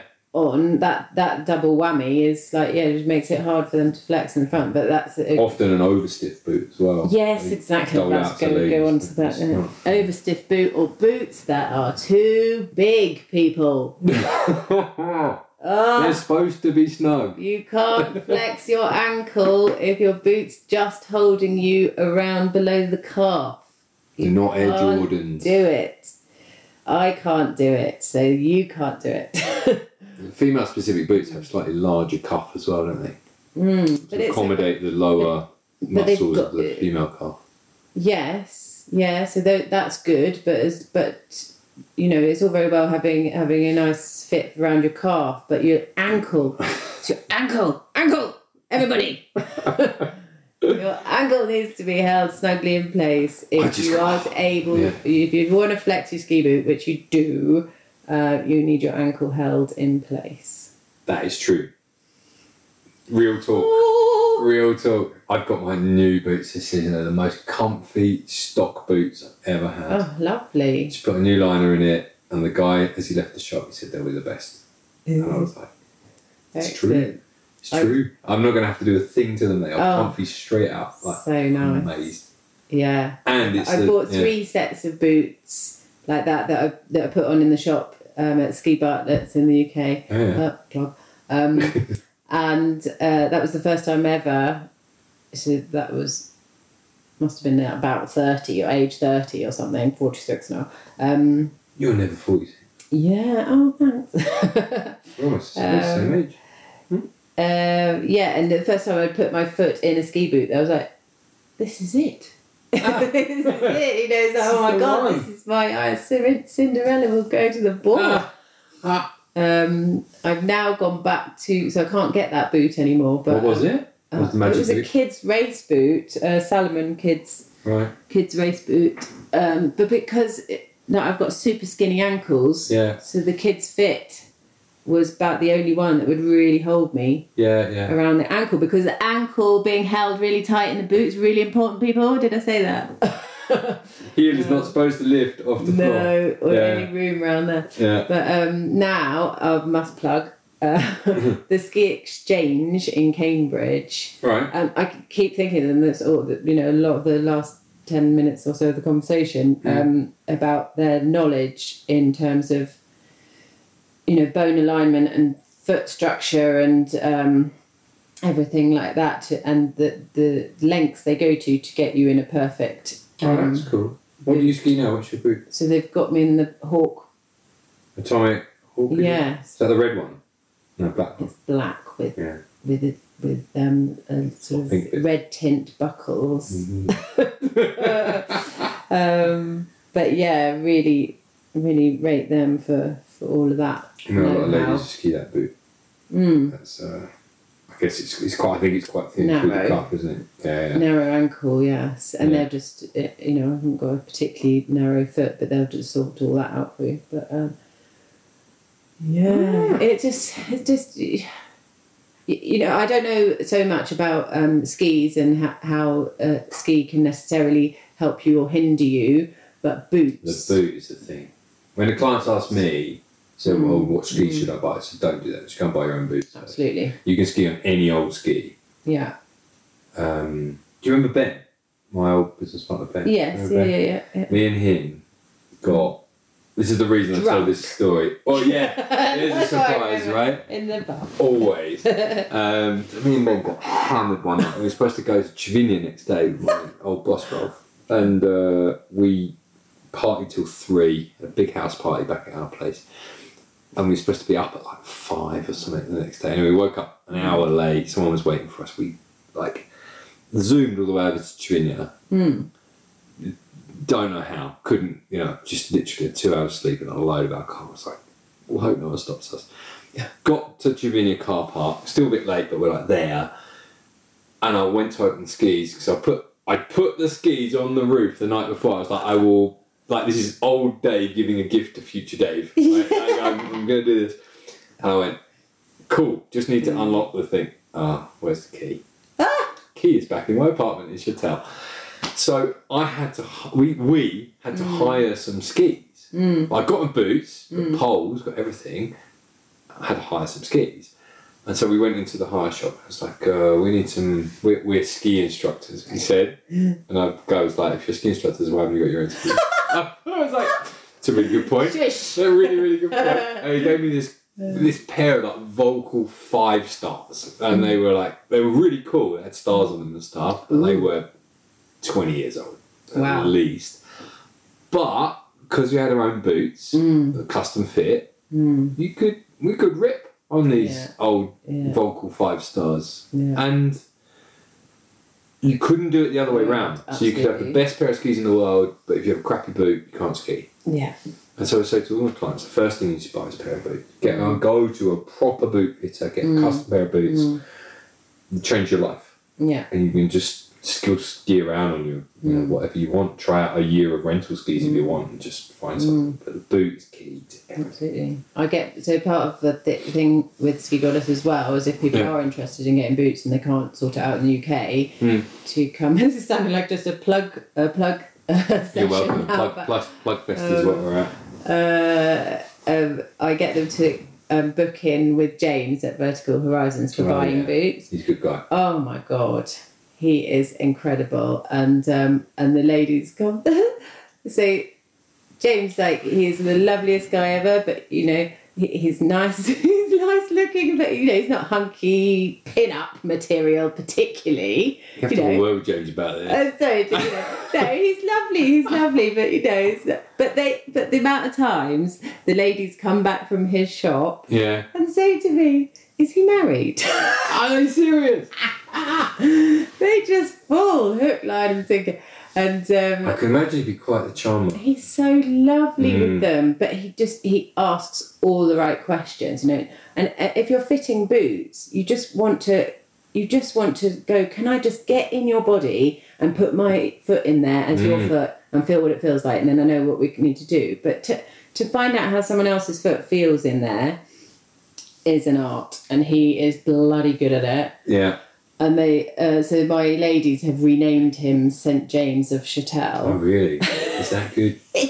Wow. St James. I Is should he have a word with him. So I've got to take a bunch of skis in there that I haven't serviced. Can't Yeah. bothered to service my own skis anymore. No, God, life's too short, isn't it? It is, yeah. And they do a Andy does a great job in there. Mm. So. Can I ask you last question? Mm. Because we've been here ages and you've probably got better things to do. Oh, this is lovely, just sitting. Um, you've been working and living in France for a long time. mm. Do you like it? I love it. What do you like about being in the francophone world and France in general? Because you've been in different places as well, right? You've been in Andorra too, but I guess that's Um, well, it just fits. It just fits, you know. Nobody loves the uh, bureaucracy Oh, and paperwork and etc. etc. Um, of uh, La France, um, but here just and so it's not particular. I'm I'm not you know I'm not really like oh I love everything about France. It's uh, you know it just happens to be that Chatel is is uh, beautiful and fits perfectly what I'm trying to do. Mm. Um, and um, I, yeah, I love living here. It's gorgeous. It's, I mean, who wouldn't? I so with this view, absolutely amazing. This But view, the, and you uh, know, and, and in the summer, and you you've got uh, Lac Léman and Yeah, just so close by, and uh, yeah, it's it's just- a really nice spot, isn't it? I often feel like uh, you know, spent quite a bit of time in New Zealand, which is just dreamland completely, and every every road bend you turn around, you wowed by Mhm. another view of just incredibleness. Yeah, Um, but um, I do feel like here, something you know, if you fly to Geneva, um, the the sort of terrain and lakes and mountains and um, things that you've got going on is like a sort of well, maybe a poor man's New Zealand. Yeah. you know, like it's uh, it's like a mini mini version, I guess, and it's all. I spent some time in New Zealand once. The only thing about it is it, it, it just feels so far away. It's so far, exactly. Yeah, it's really remote. know. You know, even Yeah, we do modern communication and stuff. But Yeah. yeah, that it's I don't know that that really struck me when I was there. It's like I am a long, long way away Mm. from anything really. Mm, exactly. And well, you know, if all your family and stuff is in Europe, it's just a long way from home. Mm. Um, yeah, so Australia didn't feel like that, but New Zealand definitely. South Island, New Zealand, it was like Yeah. this is the end of the world. Literally, there's Oh. nothing else after. Oh, it's so good. Yeah, yeah. I worked at a place uh, because so my name's Katie Dobson. I worked at a place called Mount Dobson No way. down there. Yeah, They It would think you knew owned it or something. Yeah, I'd stand at the top going, "Get off my land." um, but it was funny because I had this this girl um, who ran the ski school down there, uh, Kiwi Jane, and she worked in Andorra. And basically, she just got a posse of her mates to go down there and run the ski school down there in the cool. off season. Right. Um, but we'd, you know, Andorra ski school is like 400 plus instructors, you know, all the, all the, um, infrastructure and everything's there. Yeah. A big, biggish resort. And then we go down with Jane to New Zealand with seven of us. Ah. Seven of us at Mount Dobson, and we lived in a sheep shearing village, Oh, wow. 2,000 people in the middle of nowhere. So That's cool in its own way. was just it yeah it was yeah we were a bit shell shocked to start with but then we absolutely loved it I kind of So hanker funny. a little bit. I was on a Zoom call last night with 14 ski instructors, which is Oh. like my team, Mhm. My team for this year. And well, like not all full time, but you know, it's still a lot. I was like, there's a lot of people on this call. wow and um, I kind of sometimes hanker for the days when it was just like me and Ben just tooling around, Yeah, yeah, yeah. you know, just having fun. Yeah, tell me But it's how it goes, you know. Life gets more and more complex as you get. creating those monsters. Yeah, well, you know, you're doing the same thing, aren't you? You know, like it just gets it built. I'm fascinated by this concept of like, um, it seems to be a natural concept in the in or a natural rule in the universe of like gravity. So mm-hmm. the bigger you get, the more opportunities and things come your way because you sort of mm-hmm. attract them mm. through your own. You know, it must be the ladies that are going home. And they're going, oh, I went on this amazing course, and they did all this brilliant. I had all this homework and stuff to do before I went, and then I got there, and it was a really great environment. I didn't have to do anything, and I mm. came home, and it was just, oh, I had a great week. Mm. They're going to tell twenty other people, aren't they? Yeah. you know Yeah. and i guess that's how it works it's what I, Yeah. I think the trick lies in keeping the personal touch That's the thing. It's that's because it, it will become too big at some point so how do you do that I know, and it's really like I would, I would really like to help more of those, those uh, you know meltdowns that you see on Yeah, the yeah. slopes, and and to you know for, for sort of something like ski goddess to be an option in in any resort, you Mm. know, even if it's like a mini version or something. But yeah, I just that's what I worry about. It's like. That's what I was saying earlier. You know that half an hour phone call before anyone even books Yeah. on is is Yeah. crucial. And how do you do that on large scale? no i don't i really don't know the answer to that question the, i mean i'm trying to work it out at the ski school in terms of i need to start pushing stuff away from me Mm, yeah. but then you like the next thing I want to do is I want to get like a director of skiing in, so someone who sort of manages the team. Mm, mm. But then you lose touch, with, like the instructors a little bit, and like I don't then know who everyone is Yeah. like I do now, and I'm. It will be in good hands for sure, but I don't. I don't, I don't know what the answer is to that because I want to keep it like a little club Yeah. more than I wanna like a farm ski out- school. I don't want to be like new I want to gen keep or all the whatever. personal stuff and farm Yeah. out all the Monday. shit Mundane jobs. shit. Yeah. yeah. Uh. Yeah, it's tricky. It's really tricky. But it, yeah, it sounds like you're doing a great job of it. Uh, That's alright. Good for you. Thank you. Awesome. You too. Plug. Uh, everyone gets a plug at the end of this. Plug yourself. Where can people find you, ski with you, be with you, do what you do, whatever. Um, this is your, this is the chance. ski- Well, if you haven't been paying attention already, Yeah, yeah. You've written down all these plugs. um, as people do come up and say, "Have you got a card?" And I'm like, "Just remember, ski goddess." Google it. skigoddess.co.uk. Um, yeah, loads of info on the website. And I'm on Instagram and Are you? Facebook. On Yeah. Insta. You Well, do I that? don't do that. No. My friend does that. I can't. I don't understand it. Um, he's great at it though. So um, he, we pretend he's a she, but no, he's a he. Got two guys on my team, and they're both fantastic. Oh, that's good. My chef, my chef, who just now is. I hope he doesn't go away, but um, Who is your chef? Uh, Joe from Wales, and um, It's tough to get good chefs. oh, he's amazing. I'm so lucky. And he's There are brilliant. other brilliant. alcoholics, which is crazy. Yeah, uh, yeah, no, he's got it balanced right and Oh. everything. He's just lovely, and and then women love him. Oh Joe, oh Joe. So he's a bit like St James of Chatel, but in the kitchen. I see you're like hand picking the men that you have around. Yeah, well, I just get lu- I've got lucky. I got really lucky, but he's um he's working for um got himself a um just a week working or training at a, a Michelin star now. He's just said messaged me yesterday saying I won't be able to be contactable this week because I've got this gig. At, at, and it's been awarded the best restaurant in the UK. So No he's way. like really chuffed. Yeah. Wow. So ladies, that's another thing to look forward to is the food. That's really good.